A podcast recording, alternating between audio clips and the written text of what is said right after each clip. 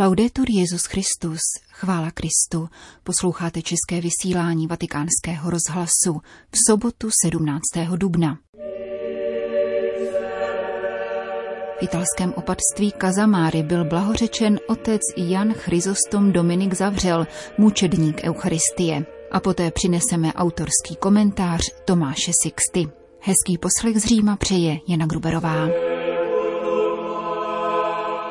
Zprávy vatikánského rozhlasu. Itálie. Prefekt kongregace pro svatořečení kardinál Marcello Semeraro dnes v opatství Kazamáry vzdáleném zhruba 100 kilometrů jižně od Říma slavil beatifikační liturgii cisterciáckých mučedníků ze sklonku 18. století, ctihodného Simeone Cardona a pěti druhů. Mezi nimiž je také původem český kněz, otec Jan Chryzostom Dominik Zavřel, mučedník Eucharistie.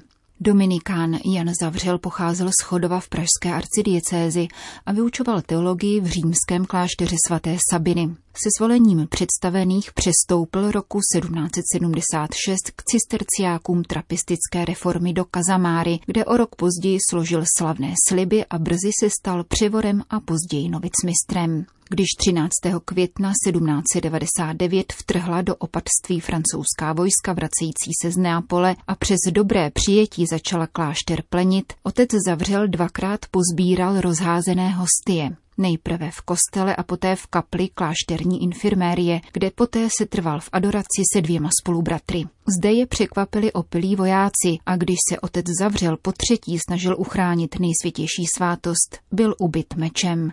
Jak v homilii při beatifikační slavnosti poznamenal kardinál Semeraro, noví blahoslavení nebyli válečníci ani komiksoví hrdinové, nýbrž zcela normální, bázliví a zranitelní lidé, jako my všichni zejména za nynější pandemie, která si také v Kazamári vyžádala své oběti. Tehdejší opat před francouzskými vojsky uprchl do Palerma a dnes beatifikovaný převor Simeone Cardona se zprvu před vojáky schoval do zeleninové zahrady kláštera, ale když viděl osud svých spolubratrů, vrátil se zpět.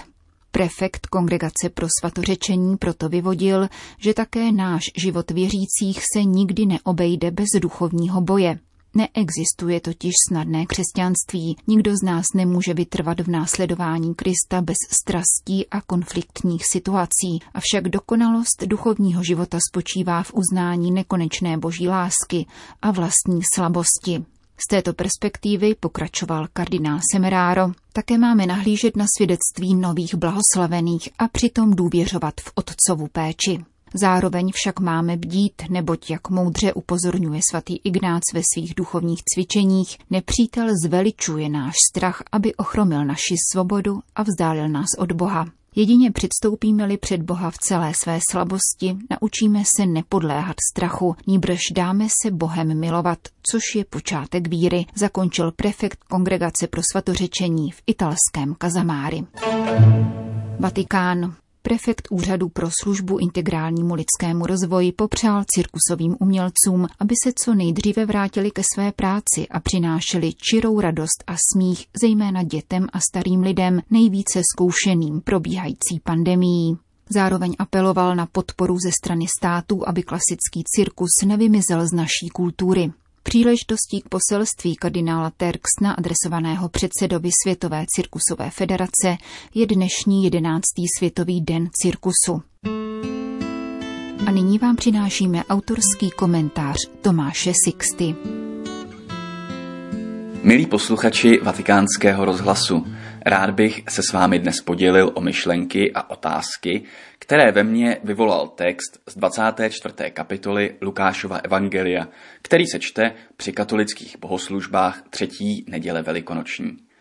Po Kristově smrti jsou učedníci pospolu a zatímco si myslí, že velké věci definitivně skončily, tak se ve skutečnosti nachází uprostřed strhujícího dějového zvratu. Nejdříve se ženy vrátí se zprávou o prázdném hrobě. I Petr vidí jen prázdná pohřební plátna. Jiní učedníci, rozmlouvajíce o tom, co za příběh to doháje právě zažili, potkávají Krista na cestě do Emaus. Vrací se k ostatním učedníkům, tím říkají, že Ježíš se zjevil Petrovi, oni zas, jak ho potkali na cestě, drama vrcholí, přichází Kristus, prvotní zděšení, posléze radost, setkání se vzkříšeným pochopení. Čteme o setkání, které zvrátí běh dějin. Jenže žánr Evangelia nemá ambici jen popsat světodějné události, které zapříčinily, že se křesťanství tak brzy rozšířilo do všech koutů Středomoří. Evangelium chce být výzvou pro naše osobní dějiny. Chce být hybnou silou našeho příběhu. No jo, jenomže to se to evangeliu říká, když má k dispozici takový materiál.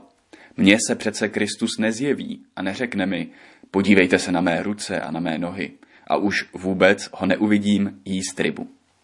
A to je možná výzva, kterou nám dnešní evangelium klade. Jako kdyby nám říkalo, Kristus není mrtvý, lze se s ním setkat. Jak to uděláš ty?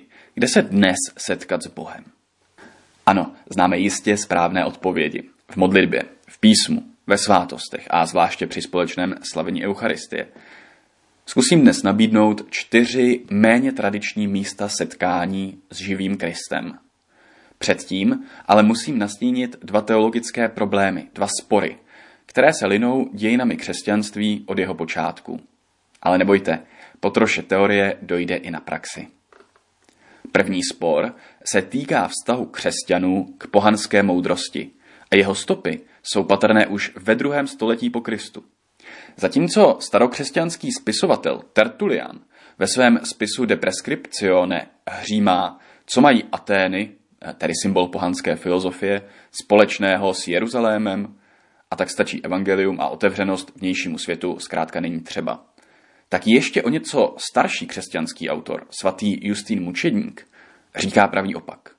Zjevení to není jen boží slovo Kristus, řecky logos Christos, ale také jsou to semena božího slova, řecky logos spermatikos, která jsou rozesetá v celém stvoření, v moudrosti pohanských básníků a filozofů. Pohledem těchto všudy přítomných semen božího slova, tak může další starokřesťanský spisovatel Lactantius vidět třeba v básních pohana Vergília proroctví ohlašující Kristův příchod. Není bez zajímavosti, že tento koncept semen božího slova přebírají i mnohé církevní dokumenty 20. a 21. století. Druhý spor se vede mezi transcendencí a imanencí Boha vůči světu. Tedy je Bůh nad světem nebo ve světě? Podle významného německého teologa Jürgena Moltmana měl starý zákon tendenci spíše Boha od světa oddělovat. Bál se totiž zbožštění přírody. Vždyť okolní národy uctívali jako boha například slunce, a to Izrael nechtěl. Moltmann se snaží tuto jednostranost poněkud vyvážit. Bůh není se světem totožný, ale zároveň je víc než jen jeho původce, který je kdesi mimo svět. Bůh a stvoření nestojí proti sobě, ale Bůh stvořil svět a zároveň do něj vstoupil. Moltmann tak odmítá panteismus, Bůh je totožný se stvořením, ale postuluje panenteismus. Bůh je přítomný ve stvoření. Starokřesťanský Justín a novodobý Moltmann však nejsou suší teoretici. Vždyť přece to, co říkají, má zásadní vliv na náš život. S Bohem se lze setkat všude. Nejen v modlitbě, nejen v písmu, nejen v jakési éterické duchovní sféře přístupné jen mystikům. Celý svět je plný semen božího slova. Neexistuje duchovní život a neduchovní život. Je jen jeden život a v tomto životě se lze setkat s Bohem. Nabídnu závěrem alespoň v rychlosti čtyři takováto možná místa setkání s Bohem, která jsou možná méně tradiční. Za prvé, v lidech a zvláště v těch trpících, jak nám připomíná papež František. V chudých, utiskovaných, v obětech ekonomické, politické a sociální marginalizace. Jezuitský mučedník 20. století Ignacio Elacuera o nich mluví jako o ukřižovaných lidech. Tito trpící ukřižovaní lidé jsou podle Elacueiry dějiným pokračováním božího trpícího služebníka.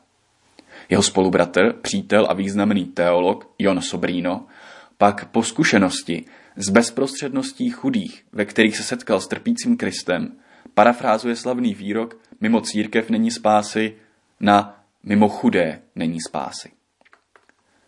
Druhým místem možného setkání s Bohem je na první pohled obyčejné společné stolování. Vždyť Ježíš opakovaně stoluje s lidmi a vrchol křesťanské bohoslužby je společné jídlo.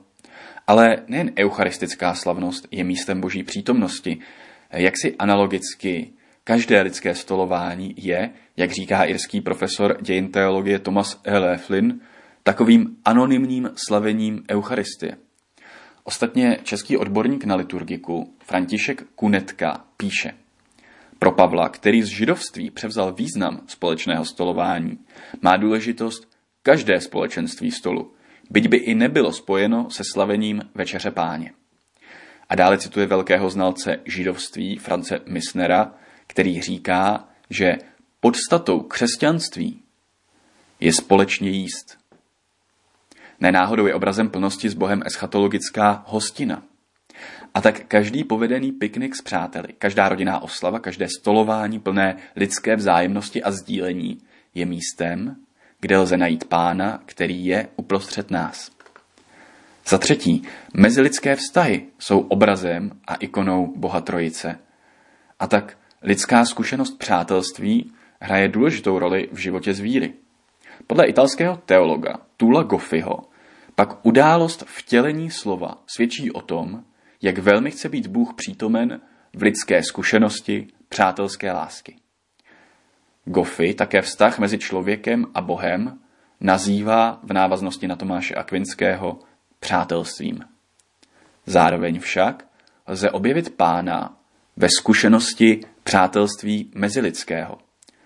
V podstatku podle Goffyho každé přátelství pochází od otce, je sdílením ducha lásky a zpřítomňuje pána, který chce být přítelem každého člověka. A tak každý člověk může prožívat přátelství jako mystickou zkušenost lásky. Čtvrté místo, které nabízím jako možné setkání s Bohem, jsou takzvané mezní nebo hraniční situace. V tomto bodě vycházím z německého existencialisty Karla Jasperse. Podle něj mezní situace jsou nepřehlédnutelné. V našem pobývání už za nimi nevidíme nic jiného. Jsou jako zeď, na níž narážíme, na níž stroskotáváme. Jsou to situace v životě, kdy se dostáváme, jak napovídá jejich označení, na samou hranu existence. Jaspers uvádí jako příklady vinu, utrpení, boj nebo smrt. Ne, že by Bůh s námi nebyl stále i ve všedním dni, ale právě v mezních situacích se s ním zvlášť intenzivně setkáváme. Mes je podle Jasperse ještě imanentní, ale již odkazuje k transcendenci, méně filozoficky řečeno. V situaci, kdy jsme v životě na hraně, v nějakém bodu zlomu a dotýkáme se jádra naší existence, se zvlášť můžeme setkat s Bohem. A také můžeme mít jistotu, že až se dostaneme na hranu, tak původce našeho života nás neopustí. A i kdybychom nabili ten pocit, že nás věčné ty nechalo na holičkách, tak můžeme mít naději, že nejpozději v té největší mezní situaci ve smrti se s Bohem setkáme.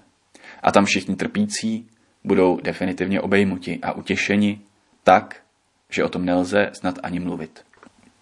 Učedníci se setkali s Kristem, jak čteme v Evangeliu třetí neděle velikonoční u prázdného hrobu, cestou do Emaus při společném jídle. Pokusil jsem se nabídnout čtyři méně tradiční místa, kde se můžeme setkat s Kristem my. Vybízím vás, abyste vymysleli ještě aspoň 30 dalších takových míst. Ale ještě něco vám prozradím. Snad nejvýznamnější katolický teolog 20. století, jezuita Karl Rahner řekl Bůh je všude se svou milostí. Pro českou sekci vatikánského rozhlasu Tomáš Sixta. Končíme české vysílání vatikánského rozhlasu. Chvála Kristu, laudetur Jezus Christus.